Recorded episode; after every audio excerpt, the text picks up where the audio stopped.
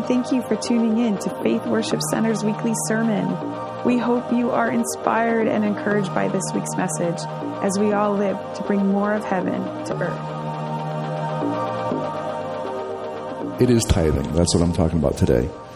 Um, the first part of call it my message is going to be talking about tithing, what the Bible talks about for various scriptures as it pertains to that, and money. Uh, and then I'll follow that all up with um, my testimony. You know, it's funny, it's a sensitive topic when you talk about money with the church. It's, uh, um, you know, you're not supposed to know what somebody else makes, you're not supposed to know what they paid for their house.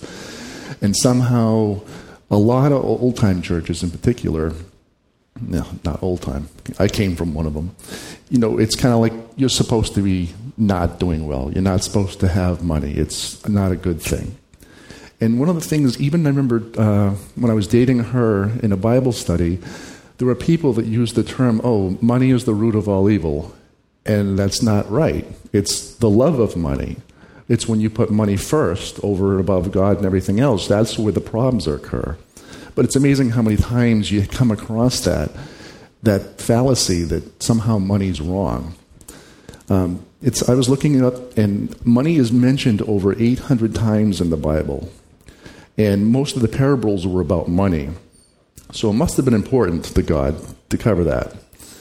Um, you know, I think at the end of the day, it's not mandatory because you can't really find it like you have to do it like it's the 11th commandment.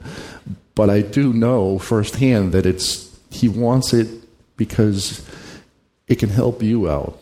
So tithing does a few things. It's like putting God first. That's what he really wanted you to do with it. Um, the other part is, of course, he wants to say, "Hey, this is now the lever to help trigger, you know, my blessings to you." And um, also, you know, well, I'll, let's start getting into some of these scriptures here. So, starting with Matthew six twenty one, I get all my stickies here.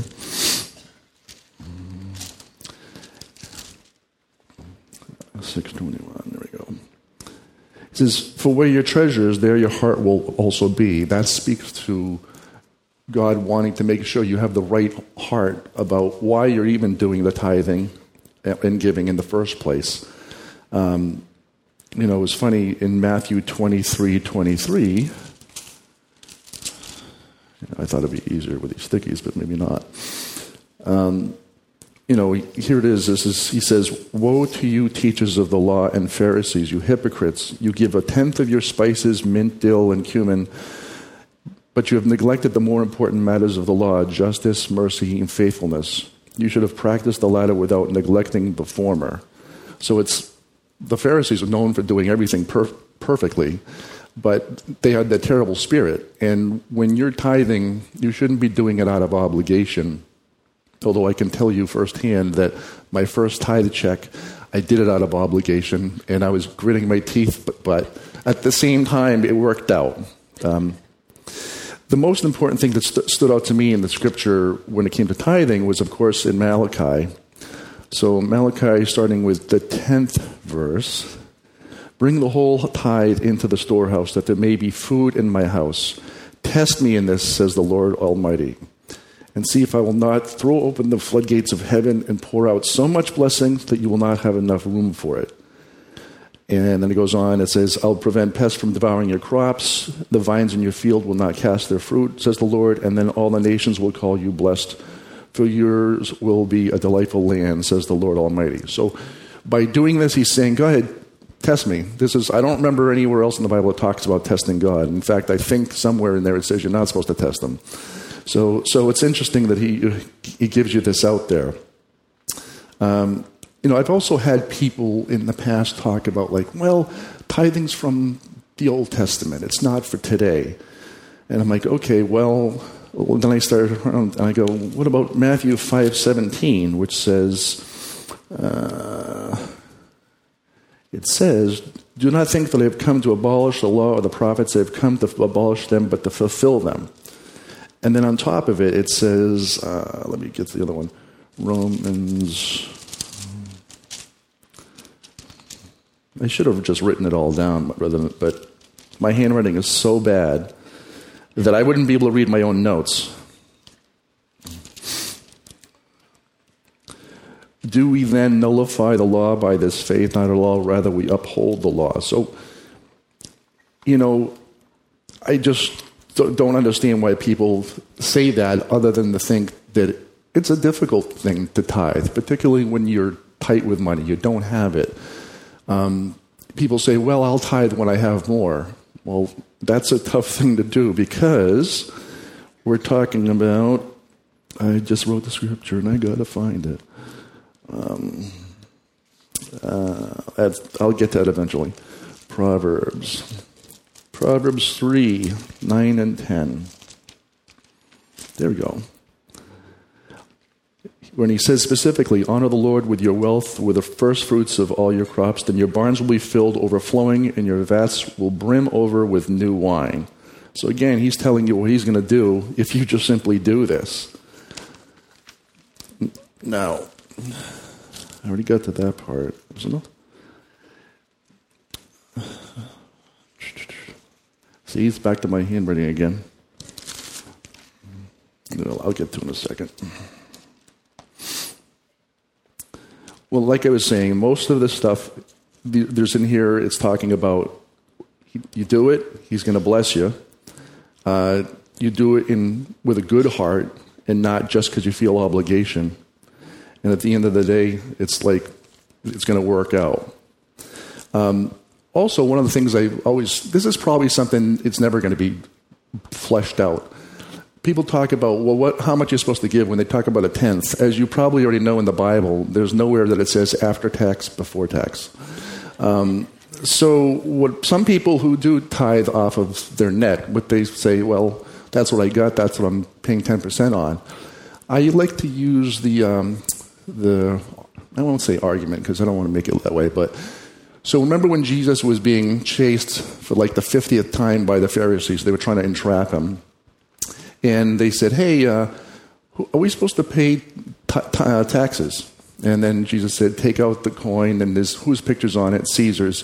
And he says, Give to Caesar what is Caesar's, and give God to what is God. So he stumped them. But the thing I took from that is who's higher the, out of the two of those options? Caesar being the government, and then there's God. Who's higher? Which God is. So why would you think that it wouldn't be off the total pie, the, the 10%, and then and let the government take their piece first? Also, most of the time, as you may know from tax perspective, it's set up that way uh, that you can get a deduction, but not everybody. And that kind of rolls into my testimony. So I grew up in church, uh, and I learned a lot of stuff, and a lot of stuff that was bad, but uh, and wrong-minded. Uh, but the one thing is, it was it was a blue-collar family. My father was a warehouse worker, union though. Um, my mom was a daycare provider. You know, she had her own business. So I was never without, but I didn't have a lot and I always wanted more. Since I was a kid, it was the strangest thing. I don't know a lot of kids that think that way, but so fast forward a number of years of highs and lows and stupid things that I went through in life, and now I'm in the working world. And I came back to the Lord, and so I had to kind of relearn all the stuff that I'd spit out for the past 10 years before that. So I met Wendy in 96 at Bible study, and that was a great thing.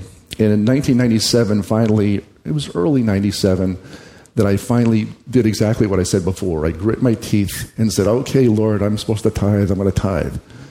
And, and, you know, I made okay money for a single person, but not for one that was about to be married, well, engaged, I should say. Within a couple of months, I was going to ask her to marry me, and we got married the following year.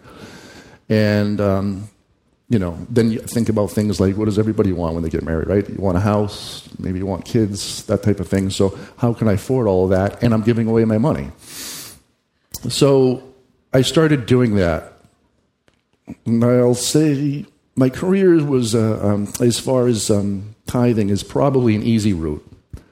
Not everybody can say this. Uh, I know God works in a lot of different ways with a lot of different people, but he made it pretty easy for me. And so something tells me he might make it not too bad for you if you go this route as well. So I paid that first tithe check in, I want to say May of 1997. Two months later, I get a phone call out of the blue. A company wants me to come in for an interview, and I got hired. And I got a 10% pay raise. I said, wonderful. Not too bad. That made up for the 10% I'm paying. Um, a few months later, that company gets bought. And they're going to lay off all these people at the corporate HQ, which is including myself. But however, they gave me six weeks severance, including benefits, and I immediately got another job and never ran through that six weeks. And my second job, that same year, jumped up 20%. So I was automatically way in the money, and I didn't really have to go through any pain and anguish of paying that, other than the couple of months I had to do. So that was really, really wild. I thought that's great. Um, I worked for that company for probably about a year and a half, and you know, it, I was learning a lot of things, and um, I got another job a couple years later, and that jump was like 25 to 30 percent.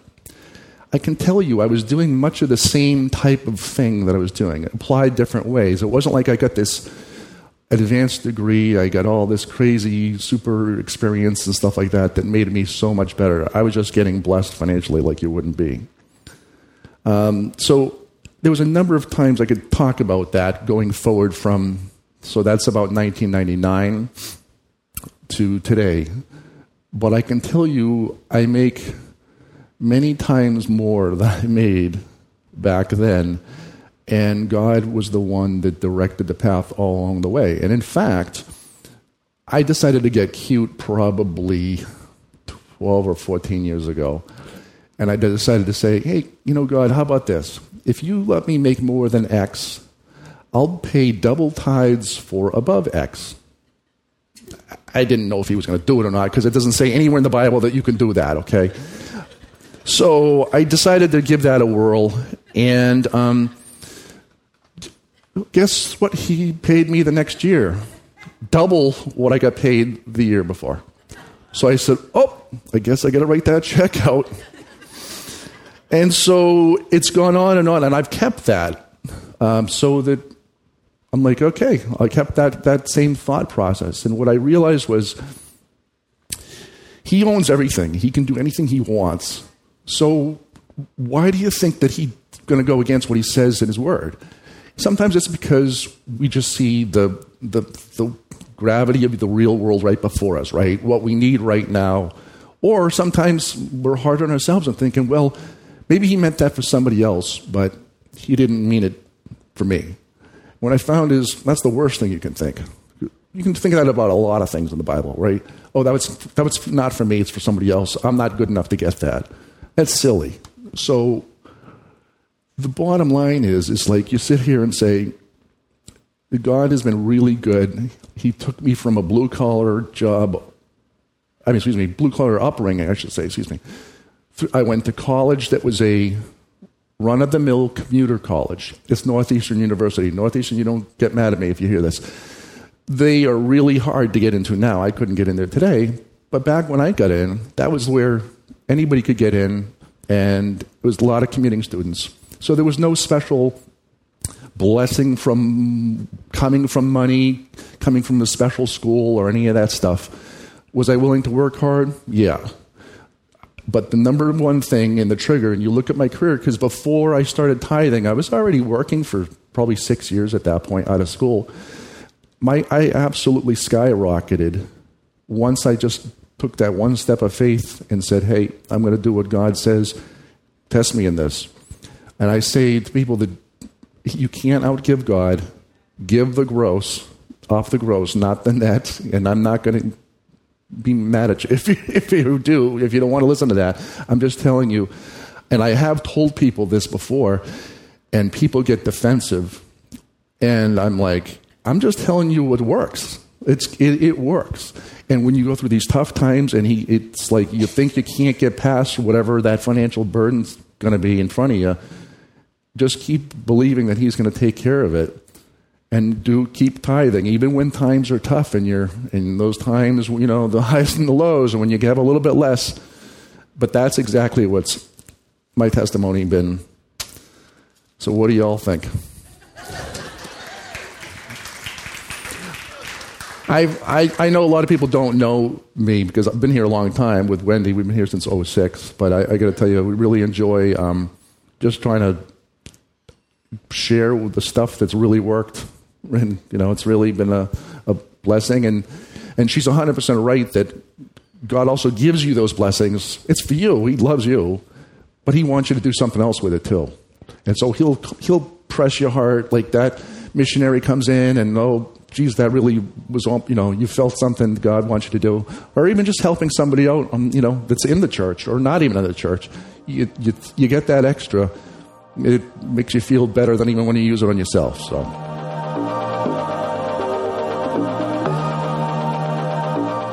Thanks again for listening to this week's message. If you'd like more information about our church, visit faithworship.org.